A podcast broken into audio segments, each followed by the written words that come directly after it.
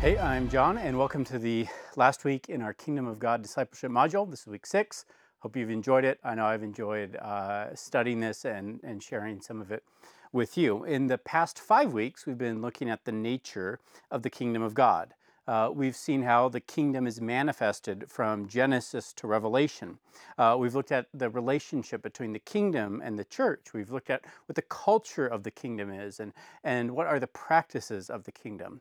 In this last video, I want us to look at some common misconceptions about the kingdom of God. And specifically, we're going to look at three. Uh, first off, we're going to look at nationalism. And then, second, uh, the idea of too much earth and not enough heaven. And then, third, too much heaven and not enough earth. And those will become clear uh, once we get into those videos. But in this first video, let's look at the error of nationalism. Now, this is a term that's kind of been used a lot more in the news lately and has come to our attention. And there's lots of different ideas. I couldn't necessarily find a, a, an official definition of what nationalism is, and it can take various forms. It can be wedding a culture, particular culture or nation, to the gospel uh, for all the good 19th century missionaries did in spreading the gospel. I think one of the fair critiques about them was they often were not just spreading the gospel, but also Western culture. Uh, that they saw that to become a good Christian, you would have to adopt things about Western culture that may or may not have been Christian. Uh, they were not necessarily just looking to make converts, but were looking to make Westerners. It, can also take the form of saying that, you know, to be a true citizen of whatever country, you need to have this religion. So Christian nationalism might take the form of to be a true American, well, you need to be a Christian. Uh, we saw a nationalism like this in Germany in the early 1900s. Several people have documented how uh, a, a, form of Christian nationalism really built the foundation and set the stage for the rise of Nazi Germany and then Hitler and the Holocaust. Today in India, we see a form of uh, Indian nationalism, Hindu nationalism, which is saying to be an Indian means that you must be a Hindu. And tied to that has been increasing persecution uh, towards Christians and Muslims. Now, the thing is that the scripture makes very clear that the gospel is supposed to go into all cultures. The gospel is not wed to a particular culture, it really carries its own culture that then kind of manifests in slightly different ways in all the cultures of the world. Uh, Jesus gave his apostles their commission in Acts 1, verse 7. But you will receive power when the Holy Spirit comes on you, and you will be my witnesses in Jerusalem, in all of Judea and Samaria, and to the ends of the earth. So, Christianity is not supposed to be limited to any one country or region or people group, but is to go to the ends of the earth. Additionally, if we go to Revelation 7 9, where John has this vision of heaven, and in it we read, After this I looked, and there before me was a great multitude that no one could count, from every nation, tribe, people, and language, standing before the throne and before the Lamb. They were wearing white robes and were holding palm branches in their hands. While all the people wearing the same thing in this passage, white robes, John makes the interesting note that there are people from every nation, tribe, people, and language. He is noting that that task given to the apostles in Acts 1 7 to go to the ends of the earth has now been completed. But have you ever wondered how can John know that there are people from different nations and tribes and people and languages? Well, to be able to recognize that, they must have had some type of cultural markers of their heritage or tribe. Right? How can he tell there are different tribes represented there if there were no indicators of those tribes? Well, there must have been some sort of indicator of tribal identity.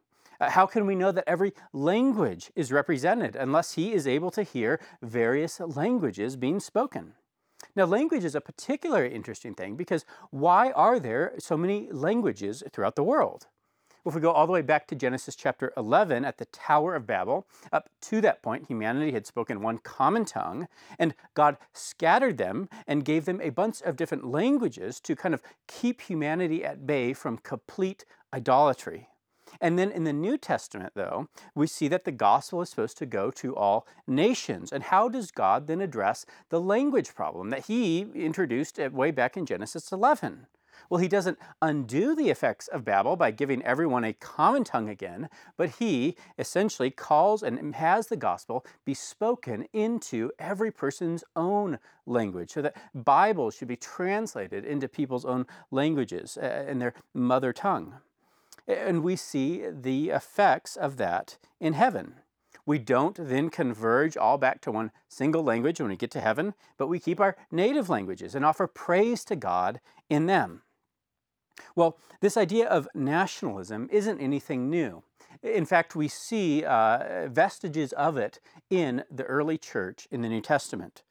Uh, in the Old Testament, there was a understood promise that one day uh, worship will spread throughout the entire earth, that all people will come and worship God. You can look at many of the prophets who talk about things like that. And in the Old Testament, we would see certain times when someone who was not a Hebrew would come and become a worshiper of Yahweh, of the Israelite God. But to do that, they also had to become Jewish. They had to have their household circumcised. They had to follow the Jewish dietary laws and other regulations. That to follow Yahweh also meant to adopt a particular culture of Israel.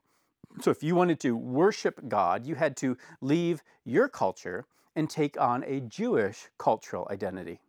And in the New Testament, Christianity started out as a largely Jewish religion, almost exclusively so.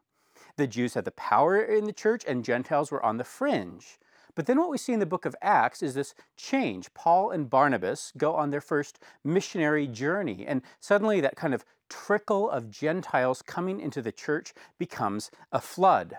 And this was really unsettling for many of the Jews because suddenly now there are people who are their brothers and sisters in Christ, but entirely different cultures than they were used to. They realized it's not going to be a Jewish religion for much longer. Some of those customs that we've become very comfortable with, well, we might have to give those up. And naturally, some people didn't want to do that. And so, there was debate about, well, how Jewish do these new Christians need to become? Because the Gentile con- converts weren't becoming Jewish. Just make it very practical. Let's say you were raised Jewish and you became a Christian. Well, you had a strong culture that was, you know, Jewish culture. You wouldn't eat certain things like bacon or, or pork. And now suddenly these Gentiles are starting to come into your church and becoming Christians. And by the way, they love bacon wrapped burritos. In fact, they eat them every day and they love to talk about all the different things that they wrap in bacon and how good it is. Well, now, not only can you not eat that food that they love, you find it kind of offensive. And there's no way then that you can share a meal with them because there's a good chance that they're going to wrap it in bacon and you don't want to offend them. And so, see, we, we see this challenge where the Jews and Gentiles, who are supposed to be one, weren't even able to share a meal together. How are you supposed to be brothers and sisters in Christ, but are suspicious of what each other what you're going to be served for dinner? And so this causes tension in the early church. Uh, Walt went into this uh, in more detail uh, back in week uh, four. And in Acts 15, some of the Jews come forward and are kind of following behind some of the early Christian missionaries, telling them, hey, it's great that you've accepted this new religion called Christianity. Uh, now I'm going to tell you how to move up to the next level to be an even better Christian, and it means you need to accept the Jewish culture as well.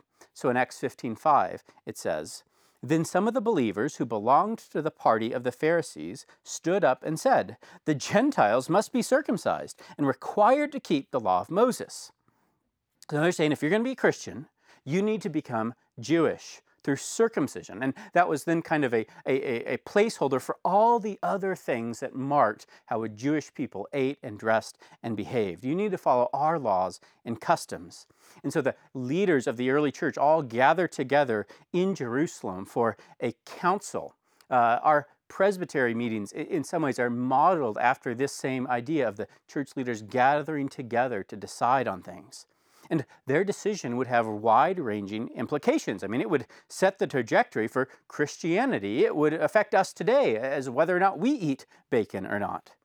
And so James gets up, who is one of the leaders of the church in Jerusalem. He's a brother of Jesus, and he's Jewish. And he takes a prominent role in this council.